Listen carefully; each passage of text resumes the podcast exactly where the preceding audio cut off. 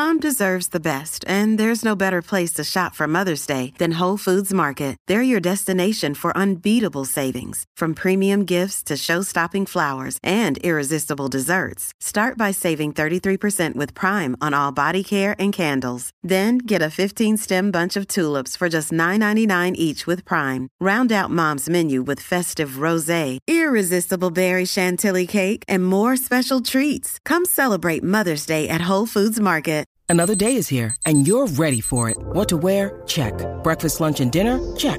Planning for what's next and how to save for it? That's where Bank of America can help.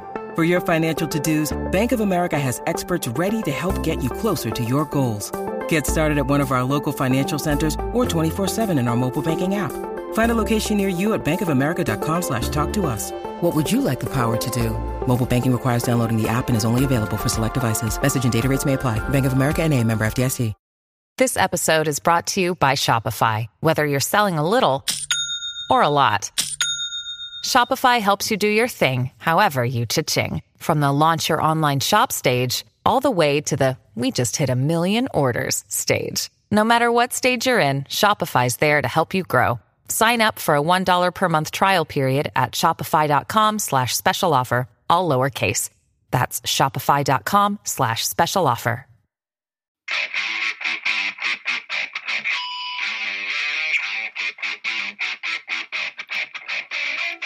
Hello, out there, rock fans, and welcome to another episode of the Ugly American Werewolf in London podcast, where we're talking about everything classic rock, hard rock, progressive rock, and heavy metal. I am your host, The Wolf, Mac B, and will be joined, as always, by Action Jackson. Hello. Today, we're going to talk about the cult classic, the animated cult classic Heavy Metal, uh, which comes out in 1981. Had an incredible soundtrack that you're likely not to see again, as far as the heavyweights that are on there and just the flow uh, that fit with the movie. But we want to thank you all for listening to our recent podcast. The one on Pink Floyd's Delicate Sound of Thunder was our most popular yet, uh, and we want to thank you for that. We hope you enjoyed the 2020 year in review of rock and holiday gift ideas, as well as the Van Halen tribute.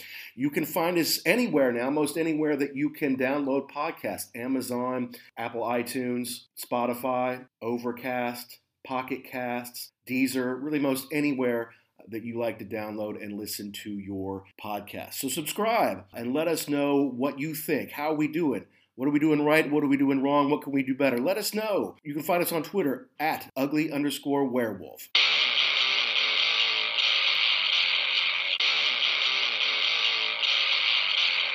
Hello, Pantheon podcast listeners. Christian Swain here to tell you more about my experience with Raycon earbuds.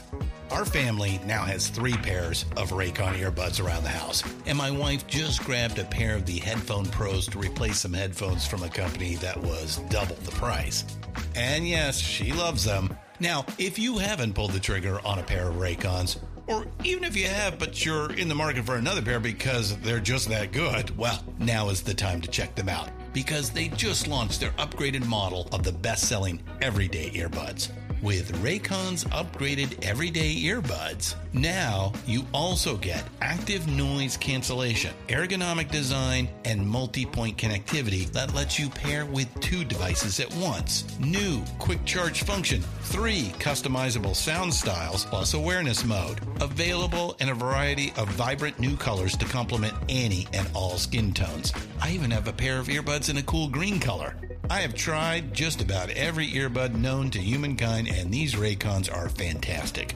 Seriously, if you've been wanting to check out Raycons, there truly is no better time. You're going to ask yourself why you didn't check them out sooner, and Raycon offers a 30-day happiness guarantee. So, what are you waiting for? Go to buyraycon.com slash Pantheon today to get 20% off your Raycon order, plus free shipping. That's right, you'll get 20% off and free shipping at buyraycon.com slash Pantheon. Buyraycon.com slash Pantheon.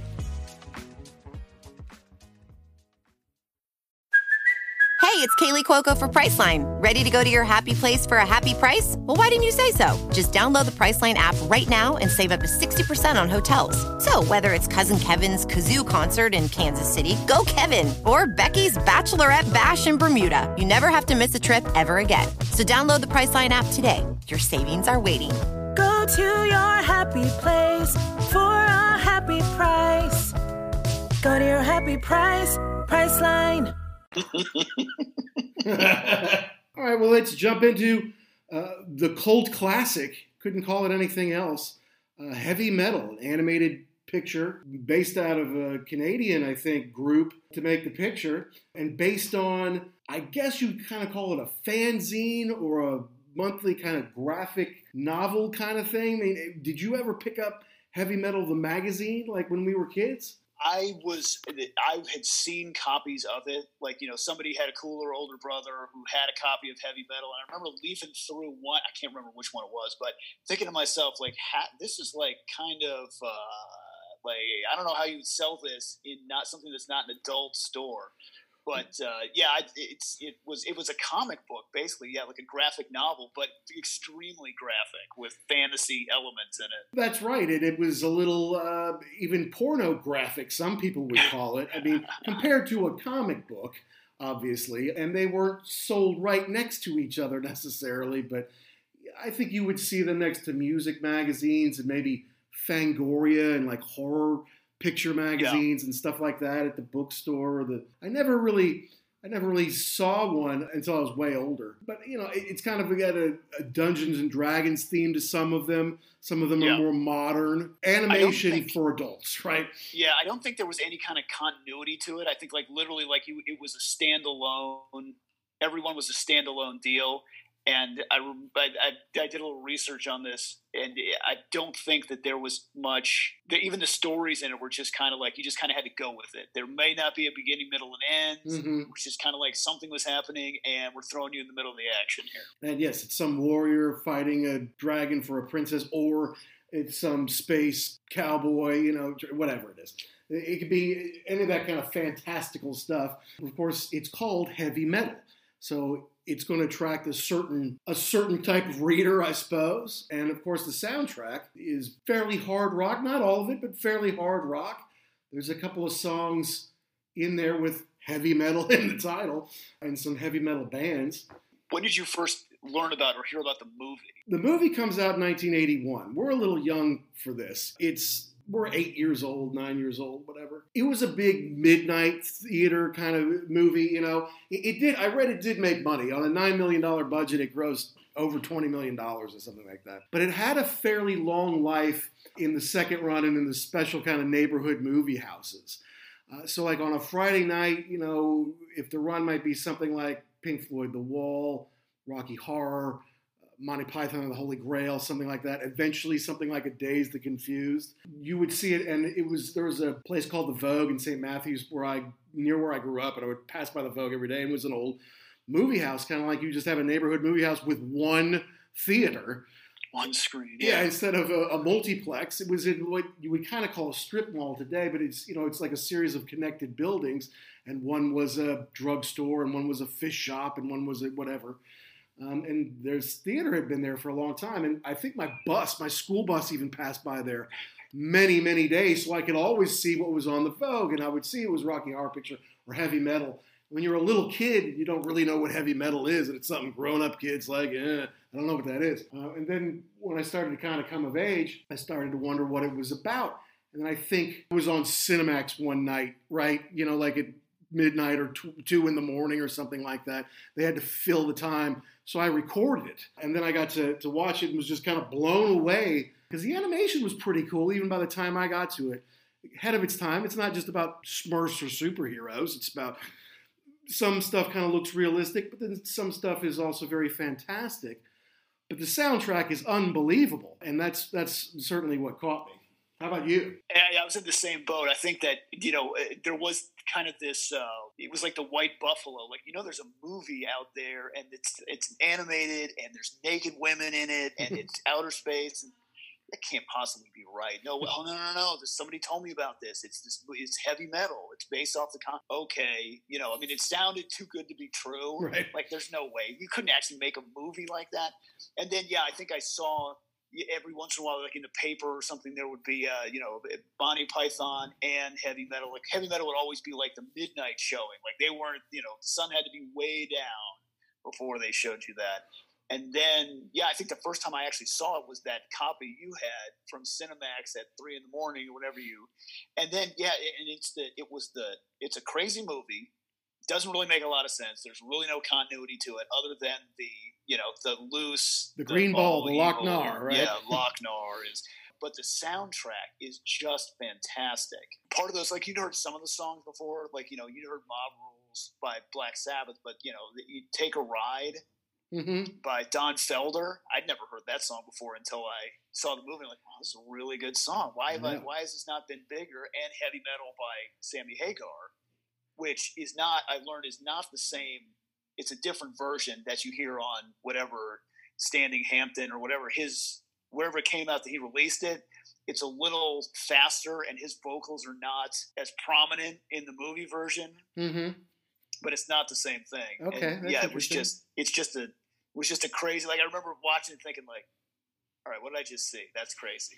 Well, I think I heard Eddie Trunk say once that maybe even Mob Rules was a bit different from the album version. E5150, which is kind of the dramatic build up to Mob Rules, was in the movie, was not on the soundtrack, but it was in the movie. And then they put Mob Rules on there, and then it's maybe the Oh Come On at the beginning isn't in there, or there's just it's it's not very different because I've heard them both a lot, you know, a lot. And I think that was the that was the big problem with that deal. That, from what I understand, was the the soundtrack songs on it. That's why it was never out on home video because the licensing was just a disaster. I don't think there was any licensing. Well, that, that's exactly right. That's part of why it lived on so long in the theaters that once a month you could see it at the Vogue or some independent theater because you could never get it on VHS. Because of the licensing, because of the expense of paying the publishers of those songs. And look, there's 16 songs on the record. Nine of those 16 are made by Rock and Roll Hall of Famers, right? Serious heavyweights are on this record. And then some of the ones that aren't are people like Grand Funk Railroad and Blue Oyster Cult, and Nazareth, big bands, few other bands uh, that aren't as well. But Irving Azoff, who represented the Eagles amongst others and is now a member of the Rock and Roll Hall of Fame, I think he was in charge of that. And, you know, he's in charge of making sure his people get paid. So you couldn't get it on VHS or DVD until I think it was the mid 90s, something like that. So Yeah. having that VHS from uh, from Cinemax was the only way we could have seen it, really, for um, but for years. Yeah, so I'm looking at this thing now. So you've got Sammy Hagar, Devo, Blue Oyster Cult, Cheap Trick, Don Felder, Donald Fagen from uh, Steely Dan, Nazareth, Journey, Grand Funk, Cheap Trick, Black Sabbath, Don Felder, and Stevie Nicks. There, you'll never find another soundtrack like that again. You might, you might have one or two licensed songs, and the rest of them are all kind of never. You're never going to have that much firepower because you, you would be so astronomically expensive. Exactly. Plus, well, these kind of films just animated films do great, family animated films do great, Pixar stuff, sure. But these kind of films don't make a ton of money, right? But you know, I always hoped that they had they would make another one, uh, and of course, eventually they did. Heavy Metal 2000, which I have to say is fairly disappointing. Uh, it's it's not really. I mean, it's it's got that amazing animation.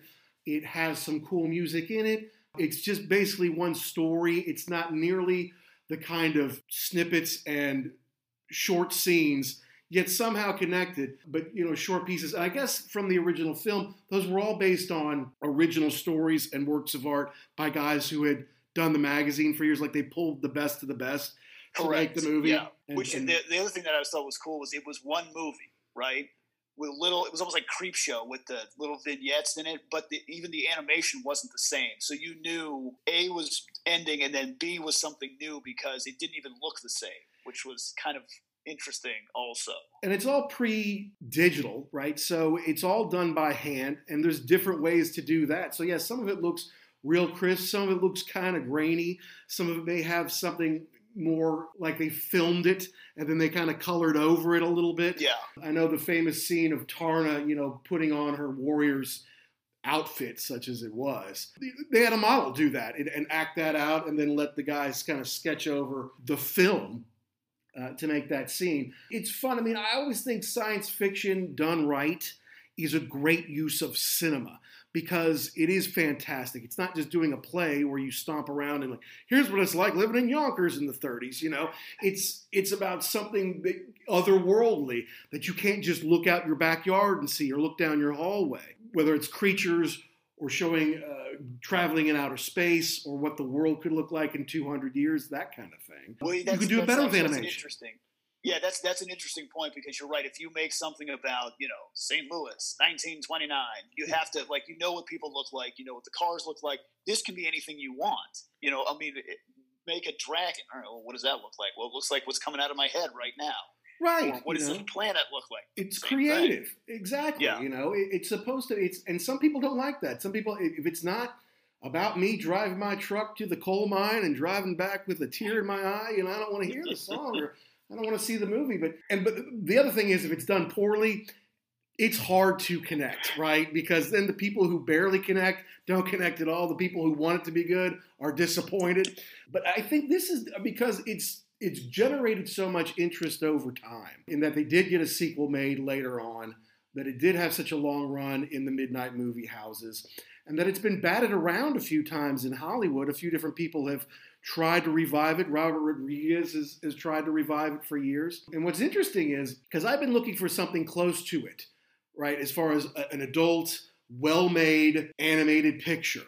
Not adult porno, but I mean adult R-rated or adults. Yes, exactly. Yes. You know, maybe yes, there's a little nudity or violence or bad words, but it's it's a pic, it's a motion picture. It's just like Lethal Weapon or whatever. You know, um, it's a it's a movie worth seeing, and there's just not many out there. And then the first time I finally found something like it was recently with Netflix called Love, Death, and Robots, where they have these different episodes again with different animation, different kinds of times and places, different fantastical. Some's in outer space, some's in the future, some's in the past, whatever. And I'm like, this is great, and I watched them all.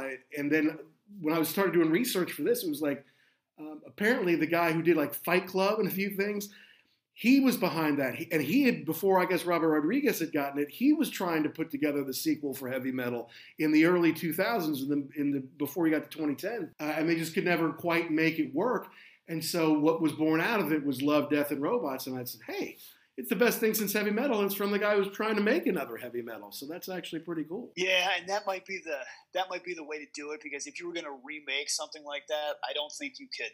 You just couldn't capture the magic again. It was just lightning in a bottle. I mean, the the magazine must have been fairly popular at that point in time because I can't imagine how they got that thing financed and somebody saying, "Yeah, okay," because I don't remember another adult cartoon anywhere around that time that had made money at the box office. So how how did that pitch go? That's what I would have loved to have heard. You're right, but it was Ivan Reitman, you know, um, and and Ivan Reitman became a you know a huge producer. Uh, in Hollywood, Ghostbusters, anyone? Mm-hmm. Uh, and there's a lot of talent in the movie. I mean, John Candy's got four, I think, different speaking roles.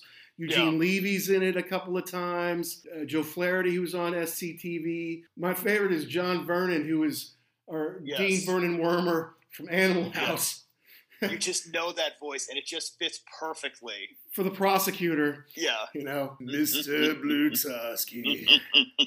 it's good stuff. And the other great part of it, we're, we're and we're going to go through the soundtrack here. There's a lot of amazing music in it. The score is done by Elmer Bernstein, who is a big time Hollywood composer and has done soundtracks for The Great Escape.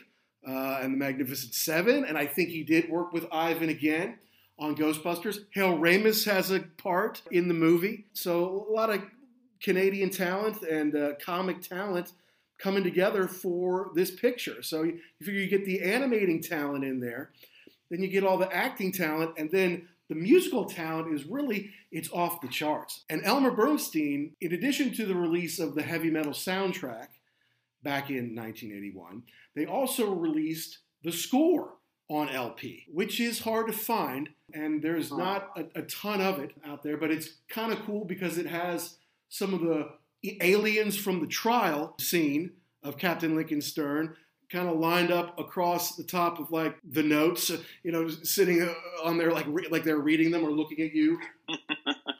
but then it was re-released on CD as like a silver screen classic and it was and it had like 27 tracks. Basically, had everything they recorded for it. Not easy to find, but if anyone out there can get their hands on it and get it to us, I've got an Ugly American Werewolf in London T-shirt with your name on it.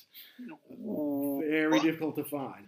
Thanks to YouTube, anyone can see, anyone can hear that now. And actually, I I highly recommend that. Just put it on in the background for a meal or you know when you're reading or something. It's over an hour's worth of music. Elmer Bernstein, it's great. It is interesting how you can that you don't really think about it. I mean, you think about it in Star Wars, you think about it in you know Indiana Jones, but how much the soundtrack really drives what's going on, even if you don't consciously remember any of it when you walk out.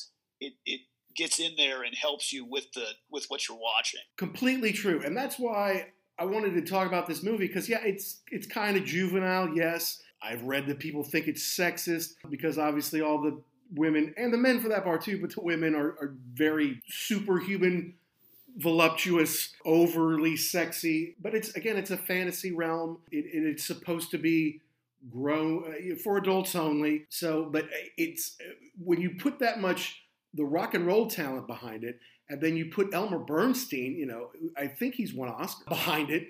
Uh, you put Ivan Reitman and all those great comedy folks. I mean, it's it's hard to fail. Um, so you get the right talent together. It's put it together. Now it's not a huge success, making twenty million dollars off of nine million. It's Yeah. not it's not a blockbuster. Yeah, but it, and, and I wonder too, had they been able to to put that together in the mid '80s for a VHS release, how it would have changed things. Well, they because sold a I- million units in the '90s. Once it came out, finally, Right. they sold a million units. And I remember when that, and yeah, people ran out and bought it because, yeah, for the first time, you could actually, it wasn't an old beat up VHS copy or two o'clock in the morning at the theater. Yeah, I mean, it sold well. And I think it, it may have, because I know that was a big Blade Runner deal. Like Blade Runner didn't make any money when it came out, but mm. it hit home video and people snapped it right up. I think that probably would have been the same with heavy metal in, you know, would say what, 83, 84, whenever they would have That's put a it fair out on assumption. VHS. Yeah. That's right. But and obviously that big hit in 95, 96 in there led them to say, great, there's appetite for more. Let's make another one. And, and they could have made serials of these, obviously. Every few years they could have made one because they never really ran, as long as they were still making the magazine, they continue to have content, right? And so, uh, and, and who knows, a new wave one in the later 80s or the middle 80s might have been interesting as well. Who knows? I Right. like the heavy rock part of it, and we should go through the songs. They're great, and the way they play in the film. I was going to say that the one that really struck me, and I, I'm kind of starting in the middle here, so uh, forgive me, listening audience, but Yeah. it's that B-17 vignette where they're it's World War II, and it's the Don Felder taking a ride, and they don't at all go together. Like you wouldn't think those two things: World War II, you know, bombing mission, and Don Felder, Mhm. a song that he wrote in 19. But they it, it just it works 100. percent It worked great. Heavy metal taking a ride, and uh, yeah. Yeah. it's it, it sounds great, and you can hear Don Henley in the background doing background vocals. Uh, you can hear. Is it is it Don Henley or is it Timmy Schmit? It sounds like Don to me. Do you know? Do you have it in front of I you? that's I think I saw that. Hold on, let me take a look and see if I can find out to be sure because it's it's got to be it's somebody from the band because the those vocals they're the harmonization you've heard before. Right, right, and I and you know it was Glenn Frey who had a beef with Felder, and then eventually he kind of had a beef with Henley. So then Henley could be friends with Felder, I guess. I don't. The two Felder tracks, because there's three folks have two songs on it. Cheap Trick has two songs. Uh, a band called Riggs has two songs, who we'll talk about, uh, and then Don Felder has two.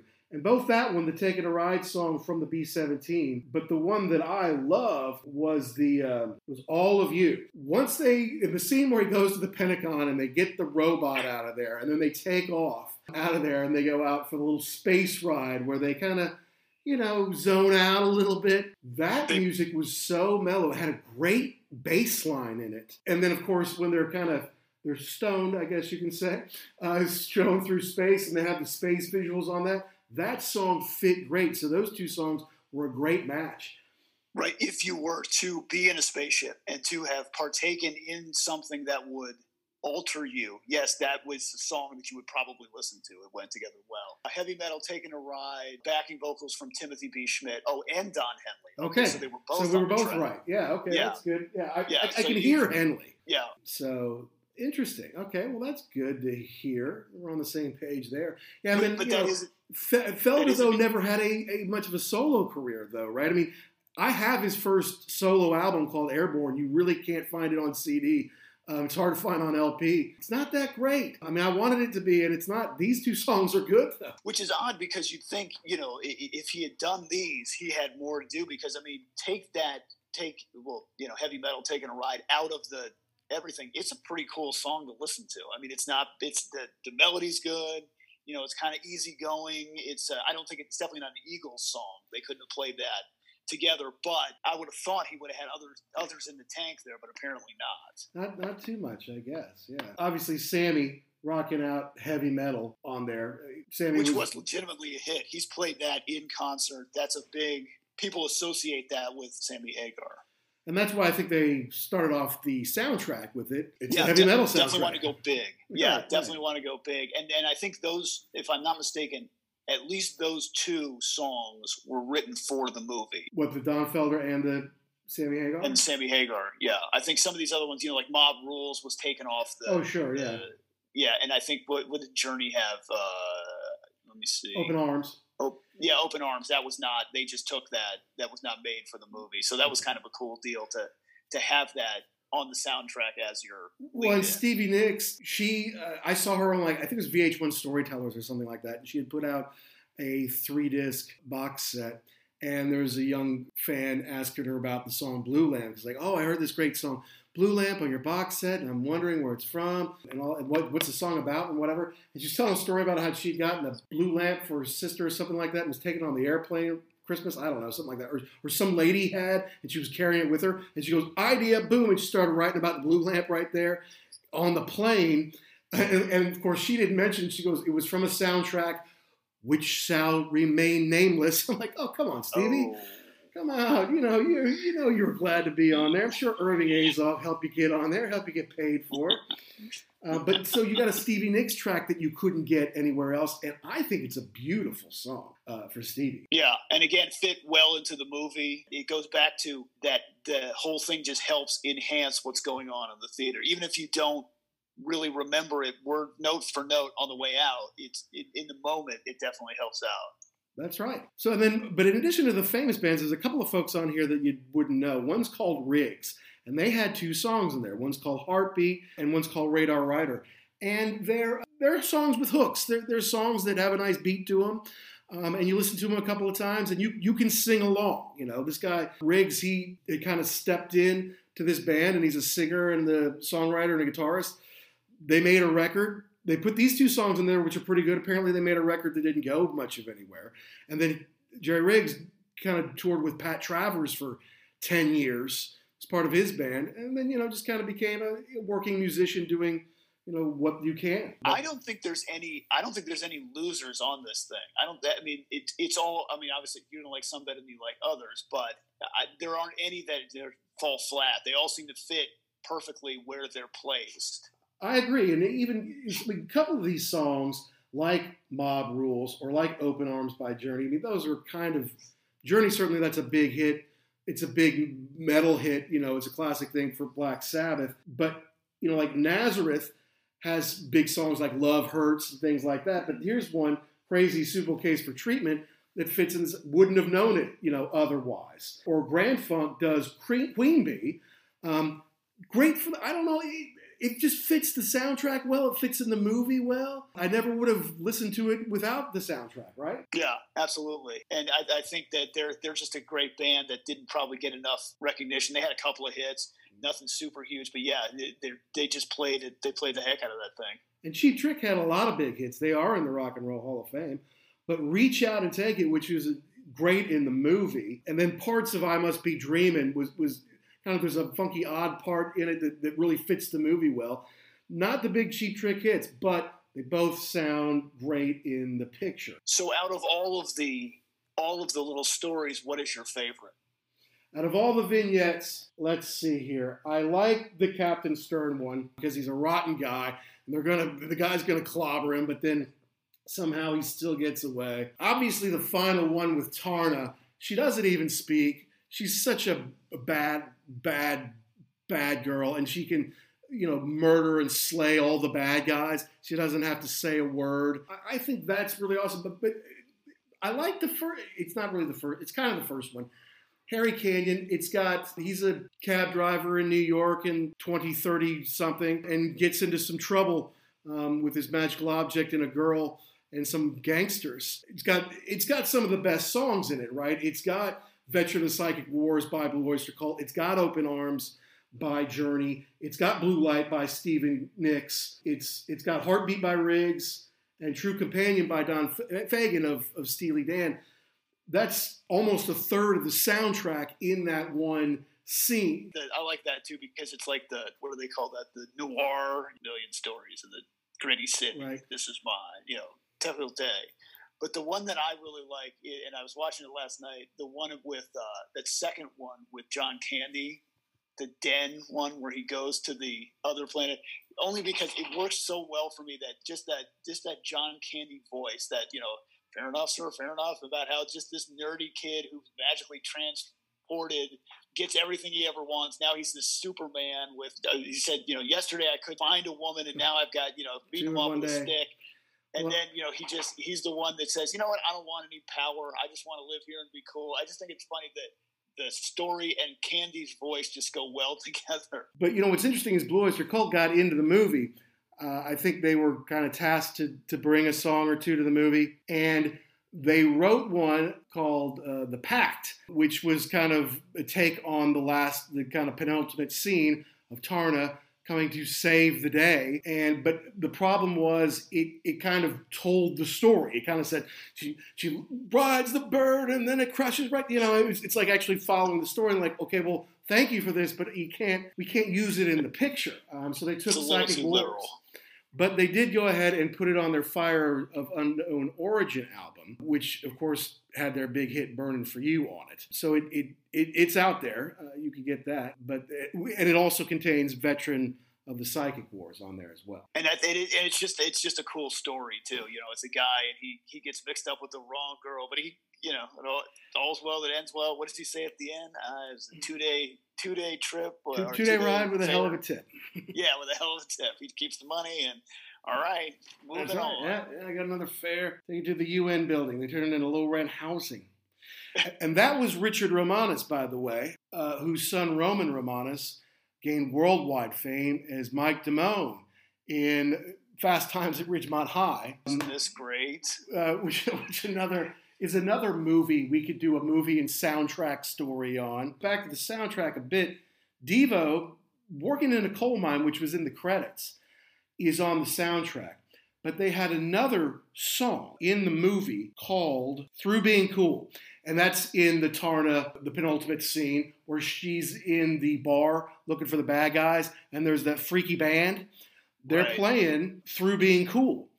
Um, so I kind of wish they put that on the soundtrack instead of working in a coal mine. Maybe it just fit better. I don't know. Mark Mothersbaugh wrote of Devo fame, wrote through being cool. Obviously, the working in a coal mine is a cover, and maybe they figured a cover yeah. would work better for the soundtrack. I don't know, but that and E5150 of Black Sabbath are two songs that were in the movie but not on the soundtrack. Everything else made it. And like you said, it was a legitimate hit on its own people bought the the CD to listen to standalone, and I think that uh, I'm just trying to think of. Like I said, I don't I don't remember any losers from this. I mean, obviously you like some more than others, but there wasn't mm-hmm. anything that was like, oh, that didn't really work. That fell flat. Nah, all pretty good, and from from kind of a uh, a broad range of artists too. Like I wouldn't put Sammy Hagar and Donald Fagen in the same. I wouldn't say Donald Fagen was heavy metal in any way, shape, or form. Right. But Devo with Black Sabbath, you know, I don't, yeah. I don't know about that. There's a weird one, Trust, though, the prefabricated song. Trust is a French band, and I've I've almost never heard a French rock and roll band in my life, and don't know much about them. Obviously, I think they made a couple of records, but the song fit well in the movie, and it's good on the soundtrack. Uh, Got some good guitar work on it. The amount of talent on it, from production to the acting, the picture, not only the soundtrack, all the different artists on the rock and roll heavy metal soundtrack, but also getting Elmer Bernstein in there uh, to do the score. It really is a bit of a journey. It's an escape. It's like when you go to the movies and you don't want to just see the girl fall for the boy. You, you want to take a ride, take a trip, go someplace else. Yeah, it has all the great elements. Yeah, sit there and be entertained. And yeah, there, there doesn't have to be a coherent story. There doesn't have to be a, you know, oh, okay, I see what's happening here. It's just you just get up and you say, okay, well, that was that was art for art's sake, and it was pretty cool. And there were naked women in it. Yes, yes. And for young boys everywhere, violence and naked women, a bunch of rock and roll. And, and obviously, something like this in today's culture is frowned upon. Never would never fly. Never but but I think. I go back to that one, that John Candy one, Den. I think it's called. It's Mm-hmm. it's it's written as if a 15 year old would have like wait, like if you could imagine anything sitting in your bedroom. Right. You know what? I really wish I was cool and all the chicks dug me and I was a superman that could do anything. So I, I really that was and of course you know he he rescues the woman and she's like well thank you so much and you can do whatever you want okay that's Right, you know that's, that's not going to happen in real right. life come on A lot of little But kid thinks of that, right? yeah, exactly. So I think you have to take it in the spirit which it was intended. I don't think that there's. I mean, like you said, it's not going to get made today. It's not PC, but it's a it's a work of fiction. It's escapism. Let it fly the way it is. It's a moment in time. It'll hit a chord with the with our dozen and a half listeners or whoever is out there. They'll they'll understand, I- I- right? You just again, you just have to look at it like it, it's a time capsule. You don't have to love everything about it now, but you it, it did exist. It was there. Let's not pretend that it wasn't. Exactly. Yeah. And if you saw again, you see this stuff when you're a teenager, when you're growing up, it occupies a certain space in your brain. And if you see it now as a 45 year old and you saw it for the first time, maybe it, it, it might not jibe. the other cool thing about this was is that even if you take everything else out of it, it exists. Somebody in 1981 got all of this together in and made a movie that wasn't like anything else that was out there, and I think that was cool. I really think that because I think too much in Hollywood you just follow along. I mean, look at the way it is now. Everything is a superhero movie. That's that's safe. That's what you can do. If you said, "Oh, I've got this other," get out of here. We're not making that right now. Especially today, it's all so money driven, it's also corporate driven. You can't take as many risks. I guess the good thing is, thanks to technology, it is easier for independent studios or uh, independent artists to maybe put something like this together. But obviously, you could never get the soundtrack without all that money. I mean, it's it's kind of an amazing little piece of Hollywood that I think most people don't know about, or if they know about it, it's it, it's quaint. It's not for them or whatever. But I think it's a great piece of Americana and a piece of rock and roll. Yeah, with the two things coming together, and like you said, you'd never get this thing cleared today. You would never in a million years, just because of the you had too many people fighting about it. Well, and I know that I've heard people say they've made movies before, like big time people saying, "I really wanted to use this song, but we couldn't get it cleared, so you had to give up and use something else."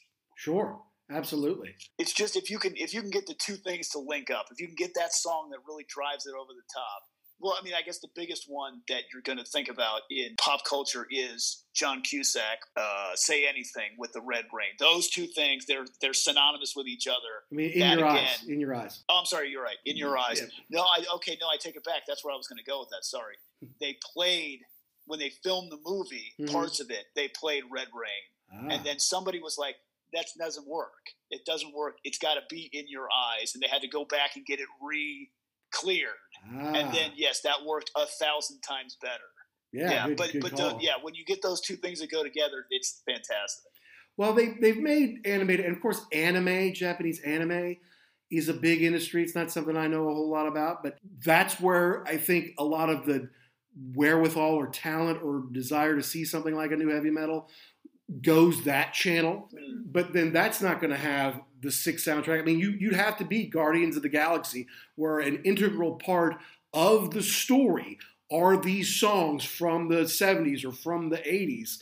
Uh, and, and you know you're going to make hundreds of millions of dollars, so you go out and get those songs. But you know, for a small budget thing like this and an animated thing, you'll never see that. And that's and that's probably the closest one that I've seen, closest movie I've seen in a long time that that really used the music to drive the the story in both of those. And I can't even. I mean, they make a billion dollars, so who cares? But I can't even imagine what it cost to get everything cleared. I mean, they had one of them had "My Sweet Lord" from George Harrison. Mm. I mean, that's not that's not a cheap no. that's not a cheap get. Nor should it be.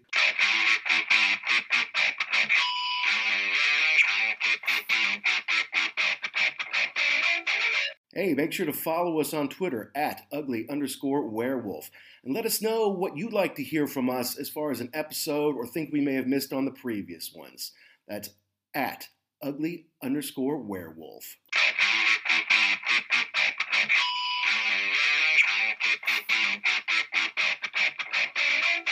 So I actually wanted to do a little bit more on Heavy Metal 2000 because no, I was not a huge fan, but we all waited for it for so long, and it does have some cool bits to it. The kind of the lead antagonist in the picture is Billy Idol, which is pretty rock and roll, and Billy does contribute to the soundtrack. The soundtrack is way more heavy metal than the original, as far as you've got Monster Magnet, Pantera, System of a Down, Insane Clown Posse, Full Devil Jacket. I've never even heard of those guys. You know, Coal Chamber, Twisted, right? Uh, Hate Department.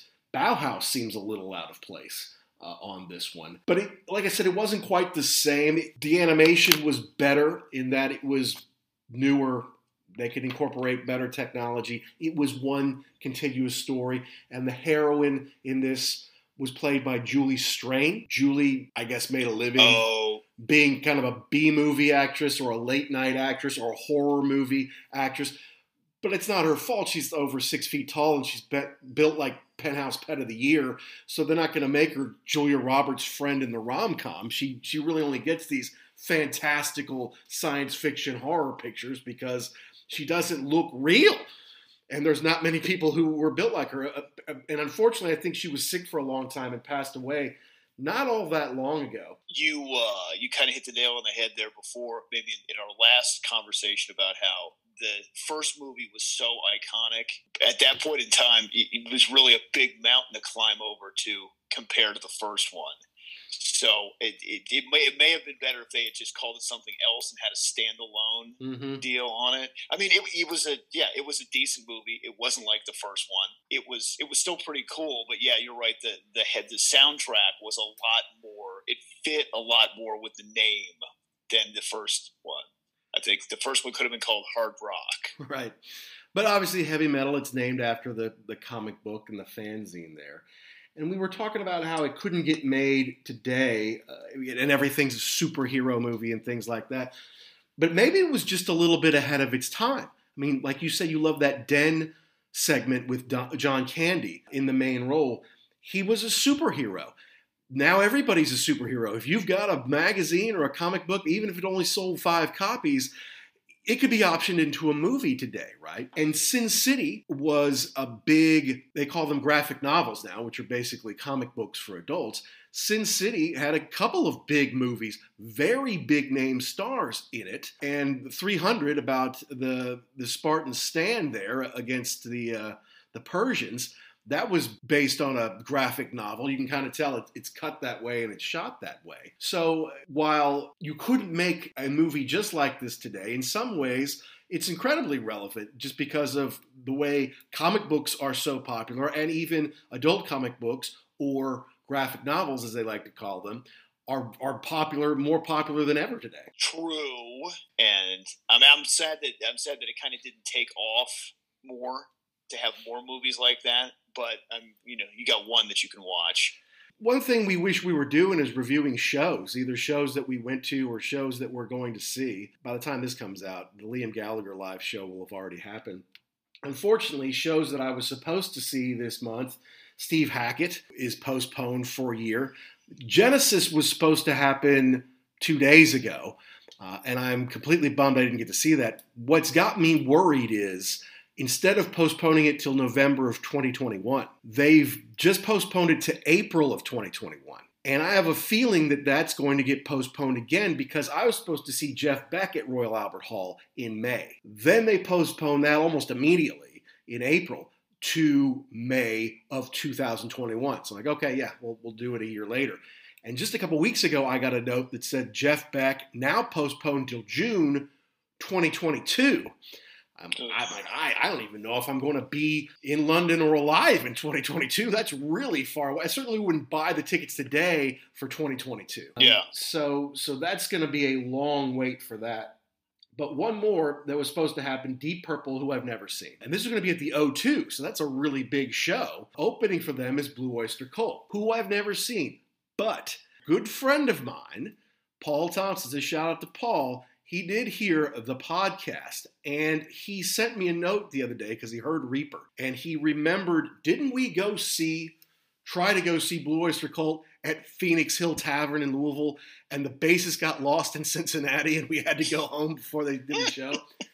And the fact is, that's true. I convinced my two friends to go see Blue Oyster Cult because I'm like, it'll be great. We can see Burning for You and Godzilla and Don't Fear the Reaper. And maybe we'll learn some other songs that they have that, that we like because those are the only three they ever played on classic rock radio. June 17th, 1992, we go to Phoenix Hill. I was only 18, soon to be 19. I didn't have a fake ID, so I had to sit there drinking Coca Colas all night, and the bartender was getting mad because I kept going back to get a refill, and I only tipped him every once in a while.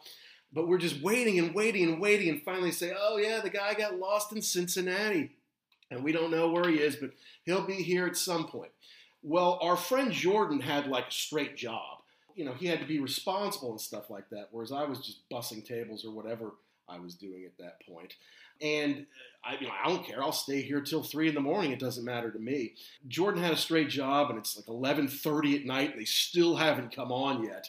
So he said, "Okay, forget it. We'll just go. We'll go back to the box office. We'll get our money back, and, and we'll go." And in fact, they were going to start playing, but Jordan's like, "No, it's 11:30. I've been here for like four hours because back then we were all part of. Let's go see who the opening band is, and let's soak it all up. Let's not be late." And fight for a good spot and all that kind of stuff. So we've been there forever and seen no rock and roll, completely sober. Uh, so we leave. It turns out that to placate the growing crowd and, and their unrest, they came out and did four songs, mostly acoustic, with their bass tech. And I don't know who their bass tech was. Jon Rogers was their bass player at the time. Chuck Burgi, who had been in the band before, had just rejoined. John Miceli had played with them up until about three days before, and now Chuck Burgi was back.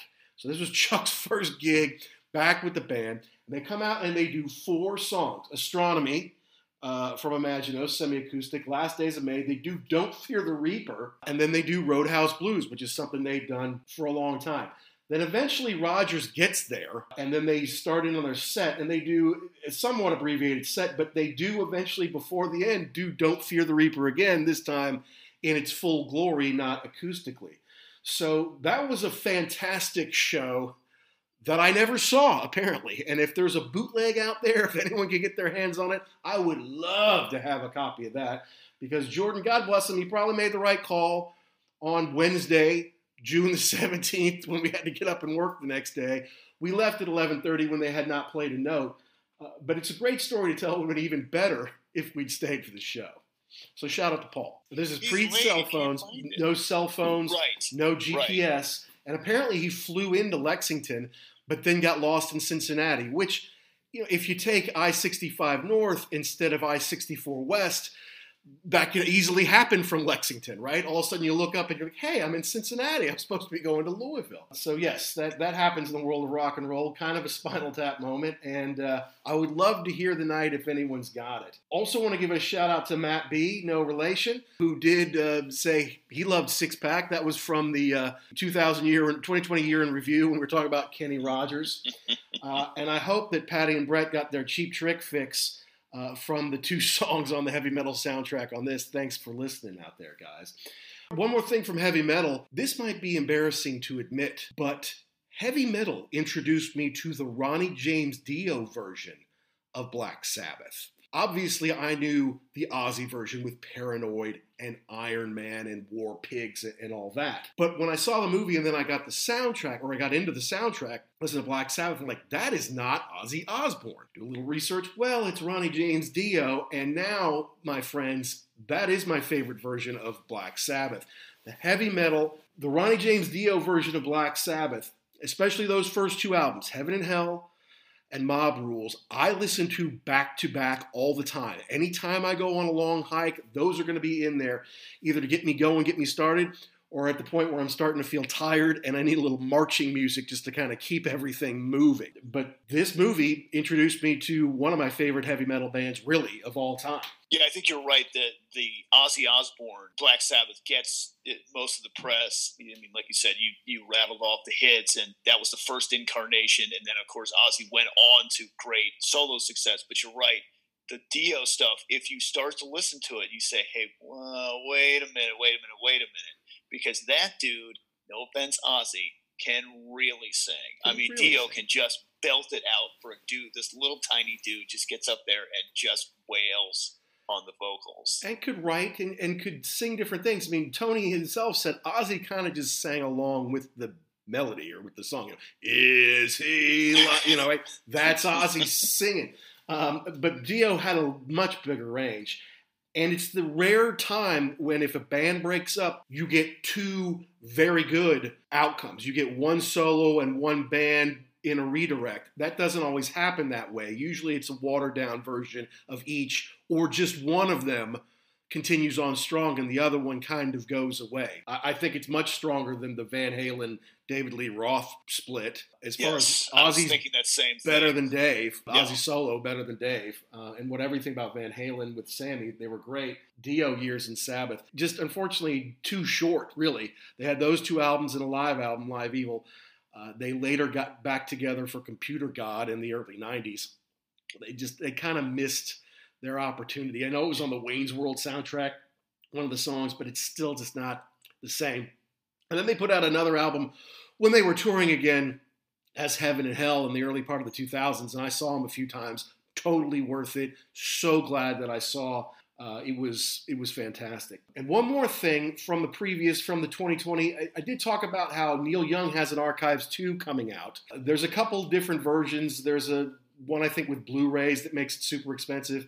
If you just get the retail version, it's only 120 pounds or maybe 160 dollars. It doesn't come. You can't take delivery until March, so it might not make the best Christmas present. However, someone was lucky enough to get it, and if you get it right away, you can get the FLAC downloads of all 139 songs on all the 10 discs that come with it. So I've already started to work my way through some of those. So that's pretty cool. So if you want to give somebody this Neil Young archives or get it for yourself, okay, maybe you have to have an IOU, but you could go ahead and, and get the uh, order it and then download the music and hand them over that, and they could listen to it for the next couple months before they get the physical package. So, kind of a neat thing from Neil, and I wanted to put that out there.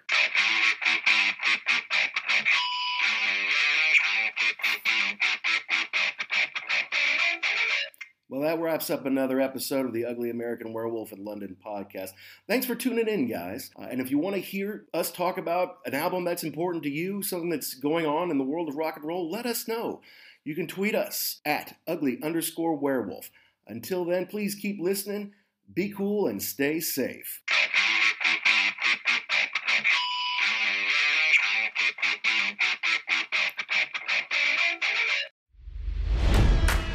It's NFL draft season, and that means it's time to start thinking about fantasy football. FantasyPoints.com features industry leading experts and prognosticators using proprietary hand charted data to help you score more fantasy points. FantasyPoints.com is the place to go for whatever kind of fantasy football you play. Whether you play fantasy football, daily fantasy sports, or do a little bit of everything, Fantasy Points has the meticulously researched content to guide you to victory. And why wait for the fall? Fantasy Points also covers the new spring football league, the UFL.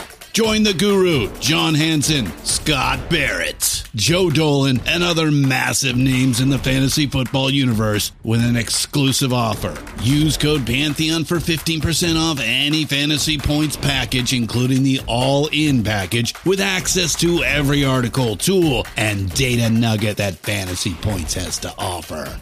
That's fantasypoints.com and code Pantheon for 15% off at Fantasy Points. Fantasypoints.com. Code Pantheon. Score more fantasy points.